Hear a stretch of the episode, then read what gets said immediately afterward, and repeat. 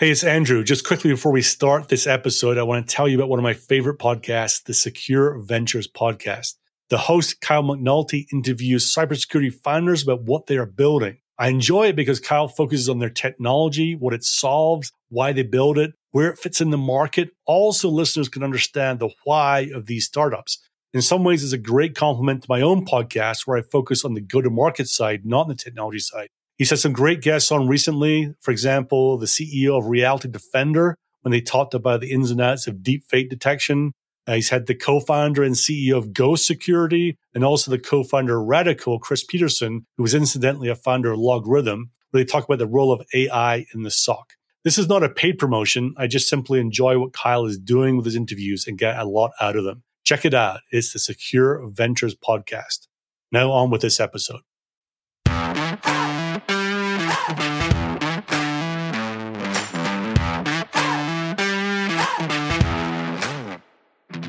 Welcome to episode 107 of the Sales Bluebird podcast, which exists because at B2B startups, it is hard to get go to market fit, grow revenue, and scale the sales team.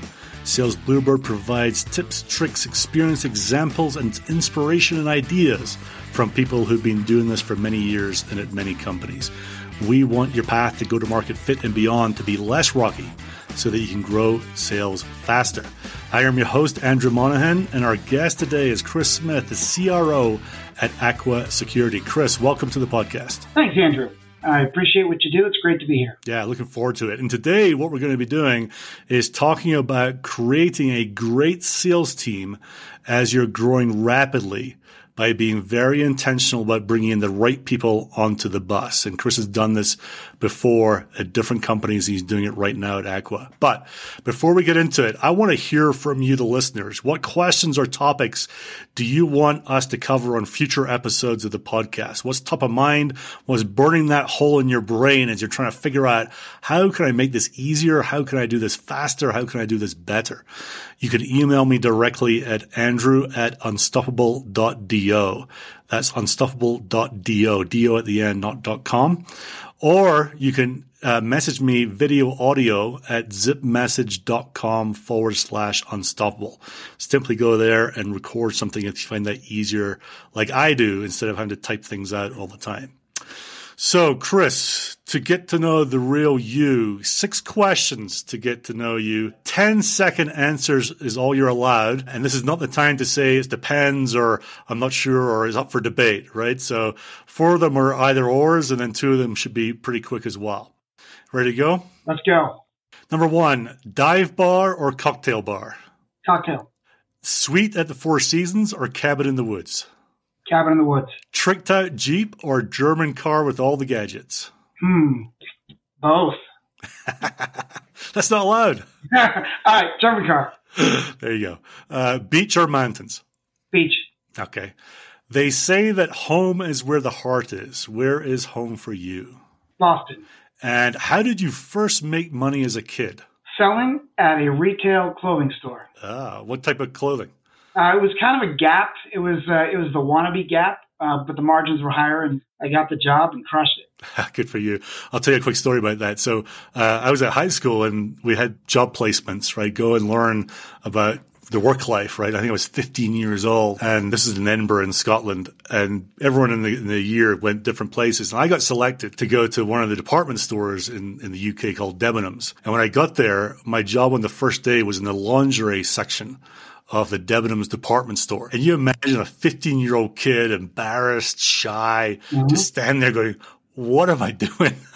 It had to be an uplifting job, though. Well, I, you know, years later, right? But at the time, I was like, geez, this is terrible. What do I know? anyway, let's go back to your LinkedIn profile. So when I look at look at your profile, I see someone who's been selling for 30 years this year, right? 92 was the first year you started selling.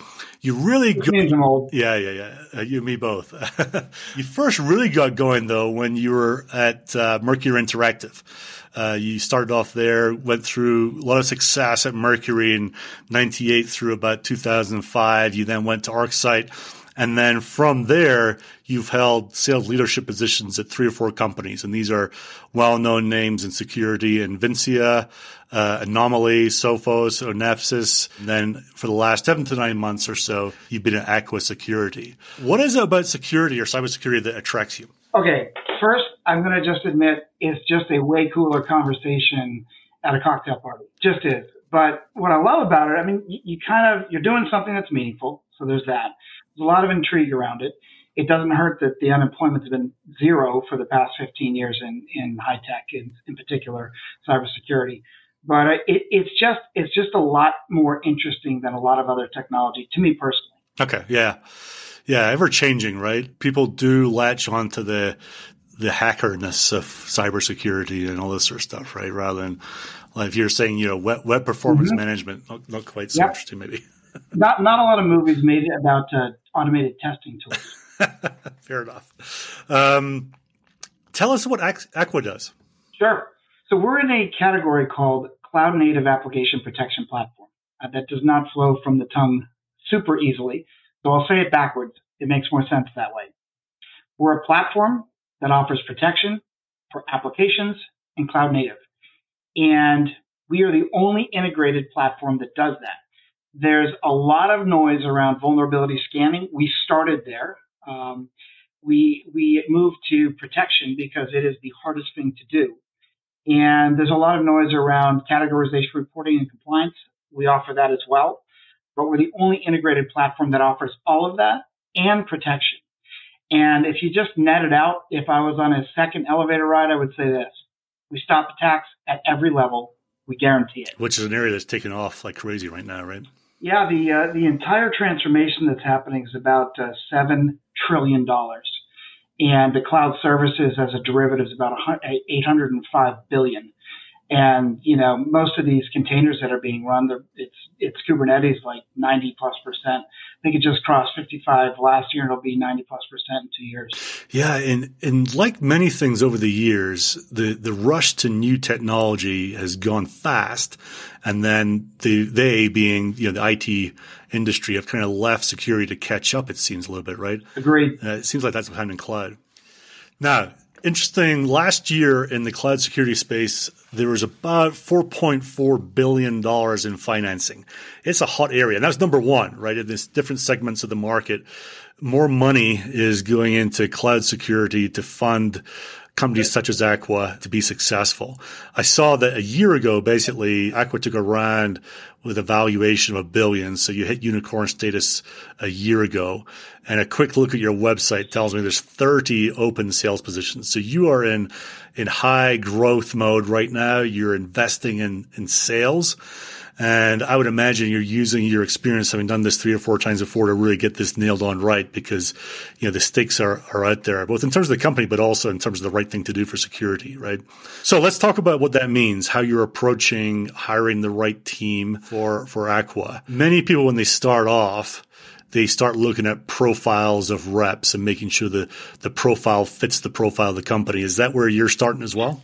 We are. So a, a, couple things. The I have a fortunate situation. I haven't always had this, but uh, the name brand Aqua, if you're looking in cloud native, is, is widely known. And I, I, hear so often, "Hey, I've been following your company" when I'm on interviews, which is a great thing. But let's let me just uh, clear the table of that and go back to okay, what if they don't know about your brand and you're trying to compete in a hyper competitive market? Let's let's presuppose that uh, you know you've already looked into the market and the people and the product, and you've determined this is the right company to be.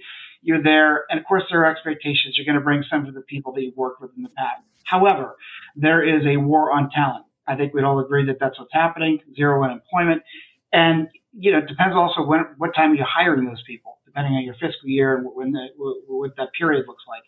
You're now up against the most uh, attractive packages out there salaries, OTEs, variables, signing bonuses, all kinds of different things are surrounding even moderate to good talent. But that's not what you want. You want a talent, right? So, so how do you differentiate? And and I think we in in sales have spent a lot of time figuring out how we differentiate our solutions, our products, our services, our companies, the business values. Still need to do that even more. But how do we do that for the candidates that are looking to come and contribute to the success of the company? So I started looking. I, I had done some of these, but I hadn't made it a concerted effort to do all of these things. So I started looking into it. I'm like, okay, first thing I need to do is I need to know, well, what am I going after? Most people do this. The geography, the verticals. Is this a velocity play? Is this an enterprise play? Are we, are we, what type of companies are we going to target? Every company has a certain type of, oh, if we could just hire from that company type of thing. How, you know, how long does somebody need to have time on bike, which just means tenure and selling? And if it's enterprise, it's probably north of seven to nine years in that range. But there's a psychological aspect to it as well. So again, this is all under the who you're going after. Because if you're going after a target, you need to know what the target is, right? So for me, I'm always looking for a blue collar work ethic with a white collar tongue. And what that means is somebody who consistently puts out, but someone who doesn't sound like they just got off of, uh, you know, a, a, production line somewhere and, didn't have any schooling and hasn't really had an interface in moving enterprise class products in the C suite. So that's the first thing. Second thing is alignment to culture. And I'm going to tell you, I have not always put uh, a lot of emphasis on that, but everything's changed. People are leaving companies, and they, what we call this? The, the mass exit or the mass resignation? Forget what they call it, but um, people are leaving, and it's not money. Like it's really strange to me because in the Gordon Gekko days, it was all about greed, money. And if you were making money, you weren't leaving, or if you saw your, your path to a lot of money, you weren't leaving. It's not the case anymore. So cultural fit becomes a really big factor to this. And one of the ways that I, I make sure we are honest about the way the company is to candidates because you want that fit, you don't want the attrition, is that I, I go six deep. I bring them into HR, marketing, the, S, the SEs or SAs, depending what you call them, customer success, sales peers, and sales management. And what I'm not trying to do is act like everything's perfect here. What I am trying to do is be very uh, candid about what it's going to be like, the good and the bad, and what's going to be required. Why? Less attrition down the road. You don't need to sell, sell some people when they're a prospect and then they start first day, they're a customer and they find all these bones buried in the backyard. Number two. Third thing is I look jump on three there. So culture is is so important. You know, I, have talked to a number of folks, CRO position people, people holding CR positions, and this is what they all latch onto, right? Is that you know you can do the other things, but if there isn't alignment on culture, then you know attrition is high. It's hard to really scale because things don't work well together. But it, it, must be hard though, because what does that mean when you say hire to culture? It's how do you know, how do they know that there's alignment there? It gets into very soft and woolly things very quickly. Any, any thoughts about how you really get into that with people? Yes. Uh, it's actually part of uh, another one of my uh, kind of seven principles to hiring. But first of all, do you know? You don't know. What you're trying to do is take a lot of the uncertainty off the table. And, and the best way to do that is to find out what somebody actually wants. So it, typical questions I'll ask are, you know, what are your superpowers? And what is your business card, if they even have those anymore? But your digital, uh, you know, uh, signature on your email, what, what's it going to say, you know, 10 years from now? Well, that tells you kind of where they want to go. And then what motivates them to do what they do? If it's just money, it'll be short lived. Money is a, is the leaf on the tree of success, but it's not the root. Yeah. It's how we kind of measure if we're doing really good at whatever the mission is. But again, back to culture. Do they want a culture that is a, you know, turn and burn culture? I don't think most people do, but there are certainly companies that offer that. I don't know that they sell that coming in, but hey, if that's your culture, you better hire to a person that's, you know, coming from that type of culture, likes it or, or doesn't vehemently dislike it. Uh, another way is they're look they're lifestyle companies. They're never going to have an outcome. Probably never going to see any M and A. You know the founders are doing really well. Well, that's great for the founders. But you know, if you have a highly motivated salesperson and they want to see an outcome, they're probably not going to be happy long term. And I think we could point to certain companies that have gone through a maturation in that in the, in the industry. So there, there are a lot of questions, but really, it's not about. It's not always about are you good enough for this position.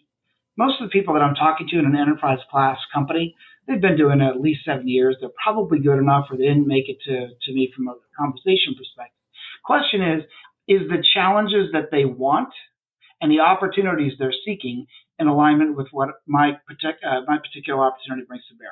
And I would imagine by letting them talk you know elsewhere in the organization the that's going to come out right? I mean people someone in those six people is is going to be more candid than the next person.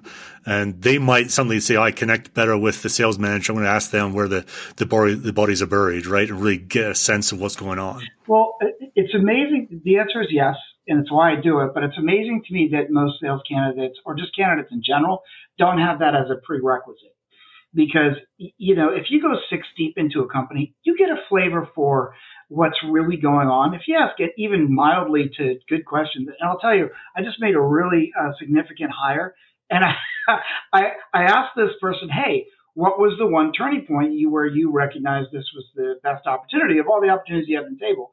And this person said, when I talk, I expected this person to say, "Oh, when I talked with you, you're so brilliant."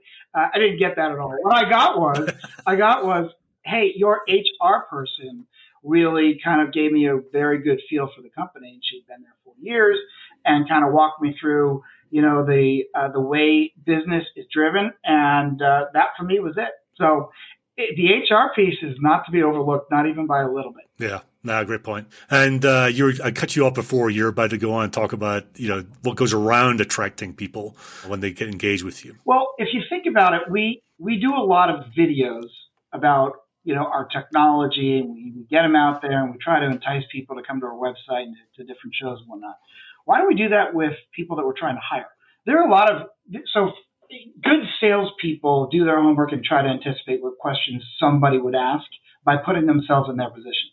So what we do, and I think more companies could benefit from doing this, is what are the typical sales uh, questions that are going to come up? Create a video that essentially answers those questions. And don't just put that out there, but get that to your recruiters. So, so I do that. I've done that before. I put together uh, kind of pamphlets on why this is a great opportunity juxtaposed to other opportunities out there. And I get that to recruiters. I make sure that my internal recruiting uh, recruitment recruitment department is also trained on it, and then I also do the same with the, the different uh, hiring sales managers.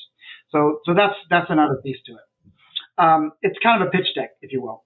The, the other thing that I would say is, and I was just touching on it, is to augment companies' searches with agencies. And there's a quote that I have used, and I know this quote pretty well because I've used it to justify this because there's a cost to it. And that is that there's nothing more expensive than a missed opportunity. And there's pushback because recruiting agencies are expensive. You know, you're talking about twenty to thirty thousand dollars a head. But uh, you know, first I'll give you experience as a CRO, even if I reach out to salespeople, I don't get the response that I would want. And I think the reason is because most CROs aren't reaching out to salespeople. Salespeople have their relationships, and they have for 10, 20 years with certain recruiters. So if those recruiters reach out and say this is a great opportunity, they'll listen. If the brand itself reaches out, it's it's kind of suspect and there's a lot of noise out there. So I think uh, for me, I think you know making a bet with a an agency uh, that's outside the company is a really big deal. So, but you made a good point there. What I've seen is a lot of reluctance to approve using external recruiters at 20, 30K a pop, right? Um, seem to be very expensive. You know, beyond the, it just makes sense. Any other thoughts about how to get your CEO, CFO to kind of get that and approve it? Yep. Well, so first of all, I think especially at high growth, earlier stage companies, what they think is you're joining, so you're just going to have an army of people to join. Well, there are so many extraneous things that back that up. Well, first of all, if you're a CRO, you probably have a contract. And you probably have some pretty big fences around just bringing in the crew from the last outfit you were with. That's one. Two, how do you know if, if all the people are ready to join at that particular time? And you know, there's just there's just a lot that, that goes to that. Uh, so one of the things that I do is, first of all, I do that. I negotiate if we're going to be able to use recruiters before I even start. The lifeblood of the company is people, and without the people, you know, you're just sitting there with the quota on the lot, so to speak, doing absolutely nothing. So, number one, I would negotiate up front. Number two, there are a lot of uh, recruitment agencies now are very creative. They're not just twenty to thirty thousand dollars, or you know, they will acquiesce if the volume is there on what they'll take, right, as a percentage of a new hire. That's one thing. The second thing is they'll also take stock. Some of them are not just about straight up cash. So there's a lot of different ways to negotiate that. And then the other thing I would say is it feels like it's death by a thousand paper cuts if you are in fact spending twenty to thirty thousand dollars a head and you're hiring out. Um, and you rightfully mentioned that we're hiring out over 30 now. However, if you look at it, you're not going to do every head. You're probably going to do 30 to 40 percent of them through the outside recruitment agencies. So now you really look at the math. You say, what are we talking about here? It usually comes to about half to maybe 60% of a, a, a field level assigned quota. So if you really put it put it in perspective to the quota out there, it's it's never what it initially feels like. I think uh, it, it right. Is. Yeah, yeah. And, and, do you do you offer an internal referral program as well? Usually, we do. You know, that's it's a good point. I find these internal referral programs are are usually under resourced, meaning they just don't pay enough. And and then I've seen in other organizations where they do. They're, they're very rich, but nobody knows about it. So that's a two pronged thing. It's like, okay, train your internal people, tell them why you need them. If they like you from a leadership perspective, they're obviously going to be more willing to, to refer you. And then tell them what this means. And it's not about, you know, especially people that are not in a sales role. Some of them have an allergic reaction to getting, uh, you know, told that they're going to make X amount of dollars by recruiting somebody. It's just a, it's just a, a thank you for helping us scale and build a company. Yeah. So. Yeah you know, one one thing that I would tell you though, while we're talking about the, the, the recruiting of people, is I don't think a lot of people do a good job of preparing what I call the deep end questions. And what I mean by that is, if you think about this, Andrew, if you're meeting somebody, how many how many hours does a person spend with the different people they're talking to before they say, "I'm going to spend the next three four years of my life"? we're, we might be talking about five hours.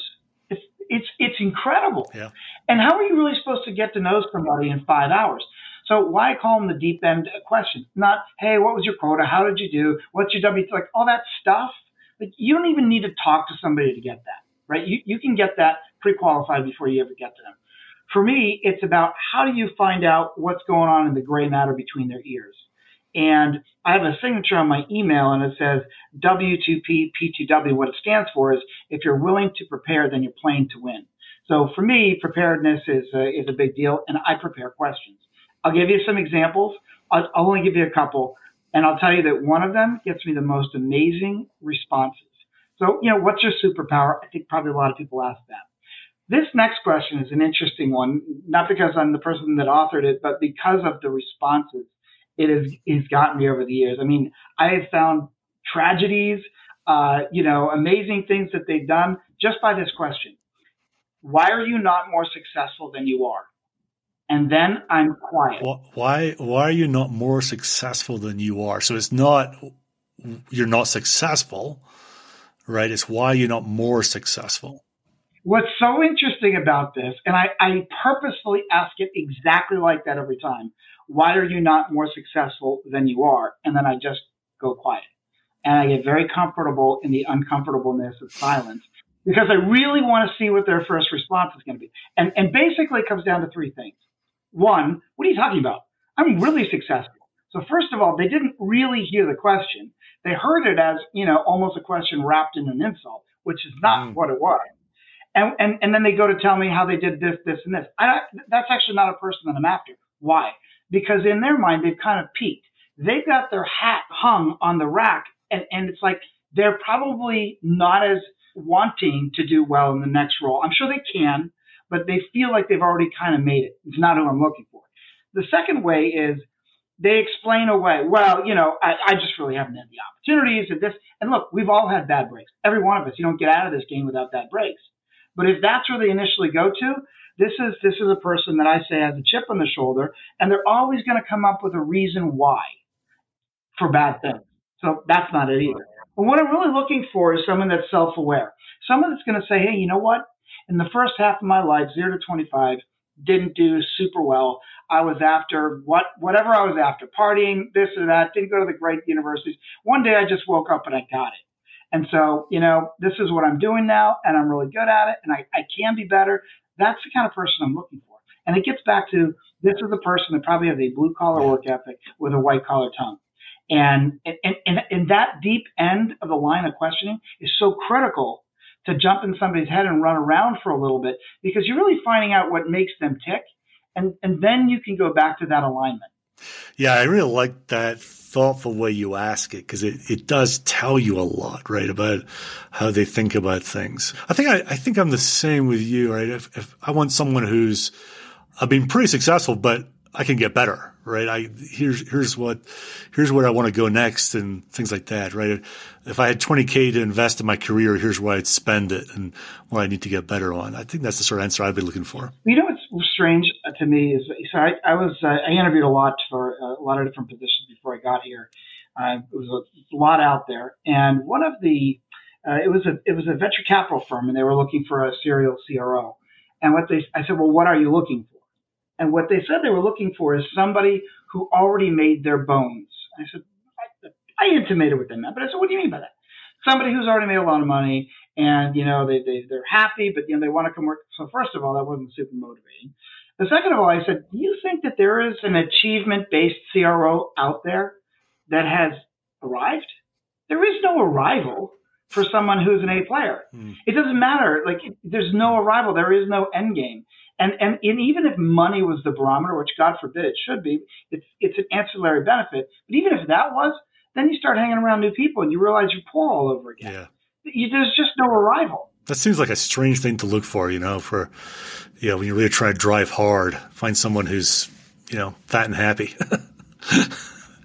yeah. and wants to do it again. Don't disagree. Don't disagree. I, I, can think of people who are fat and happy that I probably wouldn't want to have in a role like that because they don't have the drive, right? For it, it, this is not easy. This is hard work. I completely agree. and Andrew, I'll, I'll tell you another thing too. This is more. I'm stepping away from just kind of your your individual contributor hires, which are the lifeblood of a company. I'm, I'm not talking about your VP hires. This is completely ripped off from Jack Welch.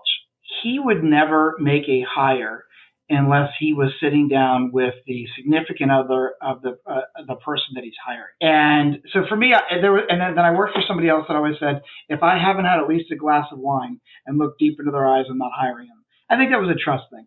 Uh, some people uh, don't have wine, so but maybe you look deep in their eyes. I don't know. Maybe you're scaring them. But the point is, you're never going to find out more about somebody until you take them to dinner and you sit down for two to three hours and you listen. How do they interact with their significant other? Is there respect there? Are they always talking over them?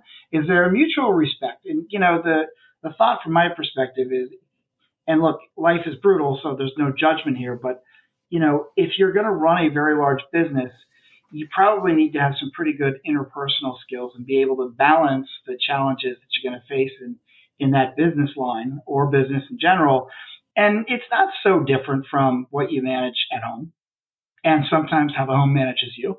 But it's, you know, it, it, there's a give and take there. And I think there's a maturity that's required in senior level uh, positions that you can really tell how the interpersonal uh, maturations uh, are for somebody. Um, and nothing like dinner and wine to, to pull that out. And would you do that in all parts of the world? Like if you're hiring your head of Europe, would you head over and, and do that over there? I would, especially in Europe. Yeah, because you know if you're not uh, if you're not here, you know it's really hard with the different times. EMEA not so much, but APAC it becomes hard with the different time zones, and you really need to you need to. It is a job to make sure that you stay connected, and I'm not talking email and text. That's not connected. To make sure you have that deep uh, connective tissue in the relationship. So I absolutely would. And oh, by the way, the significant other then buys into the company and that, you know, it, it be, you don't do it for this reason, but it becomes a reason you are highly differentiated versus other folks out there. Hey, they took the time to get to know me. This must be a company that deeply cares about. Well, if the company wants to succeed and they don't want the, the traditional 15 plus percent attrition, which costs you way more than you can imagine, they should take it seriously. Yeah. And you know, the hard road is the easy path. It's a lot to put that all that effort into the hiring process. But it's a whole lot better to put it there then afterwards to try to remedy something you just didn't catch in the beginning. Yeah, I remember at uh, various clubs over the years, there was a lot of focus put on thanking the significant others that were there too, right? I, I remember when I first started going to clubs, I, I wasn't married. I was like, well, that's kind of weird, you know. we're, we're, the ones that did all the work and put up with all the BS to get here. where's, where's my thanks, right? Right. right. Uh, but as I kind of got more mature and a bit older, I was like, I get it, right? I mean, my wife over the years has spent many weeks at home with the kids on her own, you know, you know, do a job herself sometimes and things like that. It's like, God, incredible sacrifices.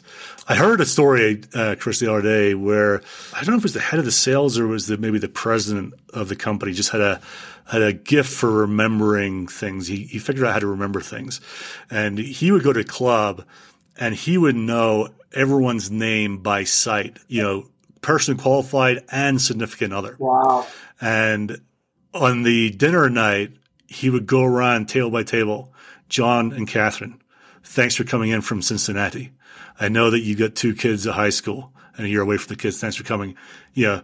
Jim and Laura. Laura, you know, you did well last year. Jim, thanks for, and just knew them all like that. And he said the connection that you had with people when you're just able to thank them like that was amazing. Absolutely. And I could see that, right? As you, as in your process, getting to know everyone early, understanding what they're all about will definitely be part of the you know connection to the mission that we're on at the company. I think I think we all have a deep seated need to yes feel appreciated, but to feel that we're a part of something versus you know the word employee in and of itself is is kind of a cold word. We don't call any of our family members an employee, right? It just has a you know ticker symbol type feel to it, right? And and I think again, it is an employee's market so if you're not doing things that differentiate, you're not competing. Not really. Or not not really for the people that you want that are really going to govern that continual high growth for a company. Yeah. Yeah. And I mean to that point though, I mean the not differentiating, I'm sure there's there's simple blocking and tackling to do to to keep people engaged and as part of the process, right? You know, it's funny. Another thing that uh, I, I wanted to mention, and I don't know if this is just me. I'm not even. I don't even know if it's it's it's right or not. But CVs. This used to be resumes. We used to call them resumes, and then we upgraded that to CVs and and just piece of paper with all your accomplishments, right? And we used to get that. We used to review those. And, you know, I can remember when I first started hiring, starting from the very back and walking all the way forward in it. And, and now I, I don't think people do that a lot. And, and I'm going to tell you my experience uh, in why I go more for LinkedIn. So first of all, LinkedIn, I've been doing this a while. You noted that at the beginning. If I don't have a lot of common connections, something something's off, right?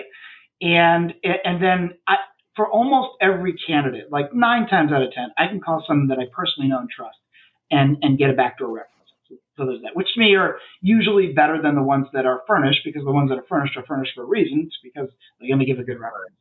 Um, but I had an experience with somebody. Uh, we were looking. We had an OEM with Dell at a company called Invincea a while back. We ended up getting acquired by by uh, um, Sophos, but the uh, the company was with Dell, and I was looking for someone to just manage that OEM. And so I was looking for somebody that had Dell experience down in Atlanta. There's a gentleman uh, that was hiring for that. He says, I've got the perfect person. Then they're, you know, just at Dell for six years, et cetera, et cetera. Great, great, great.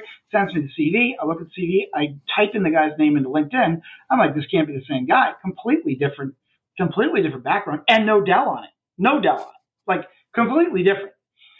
And so I naturally couldn't wait to take the call. So I took the call and I go, so I'm just trying to understand.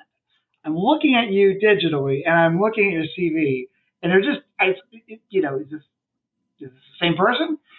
Turns out it was exactly the same person. There was no Dell background what, whatsoever there. Wow. So I, look, that's an extreme example, but my point is, when did they start? When did they leave? What's the reason for the departure? What did they do in between?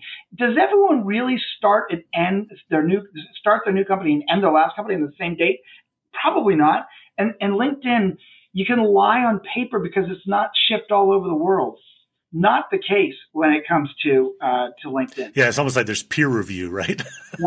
I've, I've, looked at some people that I've, I know's uh, LinkedIn profile and kind of raised an eyebrow at a couple of things.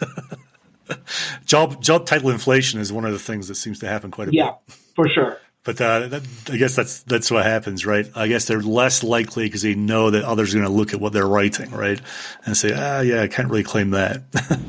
well, they're linked into the people that they work with. Yeah, that's the point, right? So they, they, that's the point, yeah, and so so they know if they're being truthful. Yeah. And I've seen some people that have stretched things a bit. You know, you don't run around like the LinkedIn police, and, but you know, it, it's a note. It's noted. One more data point, right? Yep. I'll tell you one thing that I, uh, this is a personal rant uh, more than anything else. I'm interested to know how you kind of view this. Is that what I've seen over the years is a lot of complaints from whether it's recruiters or hiring managers saying things like, well, I didn't get a thank you note and I didn't get this and they didn't do this quite on time as part of the process and therefore they're, they're not a great candidate, right? The hiring manager for thanks for coming and flying all this way to come and meet me because I didn't want to go and fly to go and see you. Uh, where was a thank you note from you saying, I think you'd be a great candidate. Let's keep talking. And I really liked how you got that background at Dell that I wasn't appreciative of and things like that. And it just seems like a disconnect where, you know, in the past, and maybe the current market is different. And this is where blocking and tackling needs to be better. But in the past, you know, the hiring company manager could sit back and wait for the flood of, re- of resumes coming in. Whereas right now, you've got to be better than that, right? You've got to do a better job of engaging with people to try and attract them as opposed to sit there and wait for them to come with their, you know, uh, cup out saying, please hire me. So the advantage of being old is that you can see patterns. Um, I'm seeing patterns uh, that my children are wearing clothing that I wore a long time ago that is now back for the third time. What's my point? The point is, when I first started in sales, we used to write handwritten notes to our customers every year. Uh, we used to write handwritten notes pursuant to uh, the conclusion of an, an, interview, and the same vice versa, and even for meetings that you would you would have. And and and why why did we do that? It was a way to differentiate. I think there's been a mass departure from that. You know, especially I'd say in high tech. but I think in general, everything's digitized. It's a text. It's this long. Why? Because we're all doing so many more things. So again, back to the differentiation. You know, you're not going to handwrite a note for every meeting, but um, I actually started a program here, and it, it's um, it's called Blue, and it stands for Brilliant, Leading, Unique, and Exceptional. And what we're doing is we're looking at the 17 different stages of interface with our company also on the recruiting side, but also on the customer side, and figuring out what are the things that we can do to make those touch points, those interactions with us brilliant, leading, unique, and exceptional. And it gets back to this is nothing new. This is just reheated greatness from the past. but it's so important, right? Especially right now with the shift, right? When you're trying, I mean, right now we really need to go and attract the A talent, right? They don't go and post their resumes on Indeed or something like that, right? These are the people we need to go and attract. And I love that. So what was it? Brilliant, leading, unique and exceptional. Unique Blue. and exceptional. Yep. Operation Blue. Oh, okay. And what does that translate then? You know, if I'm if I'm applying for a job at uh, talking to people at Aqua right now, is there things of my experience that you would say that came from the Blue program? There will be. There will be. Yeah, it's, it's not uh, it's not rolled out yet, but um, we're at phase one, and uh, if you put it this way, if you applied in 60 days from today, there would be, I- including including things that we would give people that we decided are not the right fit. And why why would you do that? Okay, because they have a lot of people in their network that probably might be the right fit. In, in fact, that actually happened. So it's really interesting. And I don't think people look at the this piece, at the false positive aspect of interviewing. There was a person that I really liked, but I didn't feel was the right fit for the job. And I let that person know, called, called that person, had a conversation with him, let him know I was going to pass, let him know why. And that I thought I have deep respect for this person and, and his accomplishments. Two days later, he came back disappointed in this, totally understand. I have somebody though that I think would be great for your company. Here's a recommendation. Now, that would, ne- and by the way, we're hiring that person. So it wasn't an, a, another false positive we're hiring that person uh, that this person recommended. The, the point is, he was treated with dignity and respect and understood that why we moved in the direction we did, and actually somewhat agreed, disappointed but agreed, and we got we got a referral out of it. So now, if you're short sighted, you say I saved twenty to thirty thousand dollars. if if you're a little bit deeper than that, what you're saying is we're treating with people with respect, even though we know we're not going to be on the journey together. And not only is that a humane thing to do, but that becomes a way to differentiate your brand and at least the way you're treating people, um, even especially when you know you're not going to be gaining from them. But of course, I ended up gaining. Yeah, I love that. I love that. And that's a big takeaway for me from this conversation is is the blue and how it can govern how you interact not with customers only, but with with your your hiring prospects as well.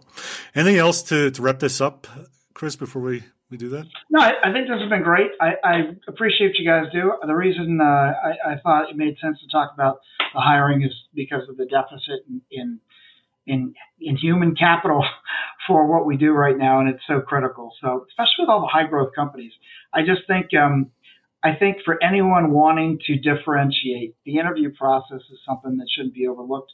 And I will tell you that you know partnering with, and hopefully you have a great HR group. I have a great one here but if you have a great HR group, really bring them into the business. You'd be shocked at what an unsung hero they are in the interview process. Yeah, yeah, they're they're great people. I'll tell you a quick story just on that. I was at a company a few years back that you and I both know, and I was I was I built and run ran the onboarding program for new hires, so the new hire sales training. How do we get them productive as fast as possible? And we started putting the new hires, the sales new hires through it, and then I think word spread a little bit. And I got asked, "Would you mind if marketing people came? Would you mind if others came?" And actually, recruit recruitment were you know we were hiring a lot of people at time, so uh, new recruiters as they came in went through the same new hire program as the sales new hires. So they would learn about what was said and what we were asking them to do and the p- positioning and differentiation and uh, the challenges and all the things that you know a new hire would face they were taught the same things. And they were always said they, it was so much it was so useful when they're engaging with prospects to be able to have that in their their back pocket to really truly know what's happening in the field there and then. Uh, the funny little anecdote to that is uh, one of the people that we brought in as, as a recruiter, she actually aced the the first meeting role play that we did at the end of the week. You know, can this person run a first meeting with a CISO at the end of the week? Mm-hmm. She aced it, was the top score of the whole lot. And uh, I think three or four years later, she's now an enterprise sales rep at the company. Very nice. That's great. It's great, Good great. You know, these people, as you say, right? Engage with them, bring them in. It's it, it's so much more valuable for them when they're doing what they're doing. And who knows what you uncover, right? Just people who are just ready for that next step. Part of the process. Chris, I've enjoyed this conversation a lot. I really, really have. Final question for you, or final two questions. Uh, what sales question or sales saying have you heard from your the people you've worked with in the years past that you would like to cast into the far outreaches of space, never to hear again? Uh, I can only pick one. Let's go with one. it's 50 50. 50 50 shot it comes in. There's never been a 50 50 ever and 50-50 always means you're losing or it's not coming in. So in forecasting is, you know, what was your feeling? Yeah, 50-50. yeah. I, I, don't know. I think that came, maybe it was a 2.0 of split the baby, which is another one I can't stand. okay. All right. So 50 50 in forecasting, that's a, uh, you're kidding yourself, right? And then I know the answer to the final question, which is Are you hiring at Aqua? But if someone wants to get hold of you personally, where would you send them? Yeah. So I would send them first to, to my email, which is chris.smith at aquasec, S-E-C.com. And uh, I have a, uh, a 24 hour SLA to all emails that come in. I usually do a lot better, but in case I'm traveling, I just set a 24 hour SLA. And I'll get back to you, and I'll probably also get back to you via LinkedIn. And usually, if there's a connecting flight, then I'll just exchange numbers and away we go. Great stuff. Well, thanks so much for talking to us today. Some great insights there. I love some of the, the ideas that you've had that you're implementing there at Aqua. And uh, good luck with 2022. Andrew, thanks for having me.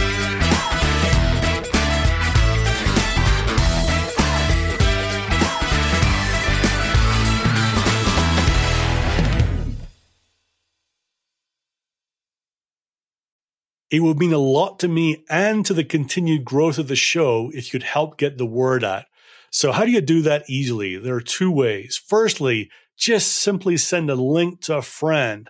Send a link to the show, to this episode. Um, you can email it, text it, Slack it, whatever works for you and is easy for you. The second way is to leave a super quick rating. And sometimes that can seem complicated. So I've made it as easy for you as I can you simply have to go to ratethispodcast.com slash cyber. That's ratethispodcast.com slash cyber and explains exactly how to do it. Either of these ways will take you less than 30 seconds to do, and it will mean the world to me. So thank you.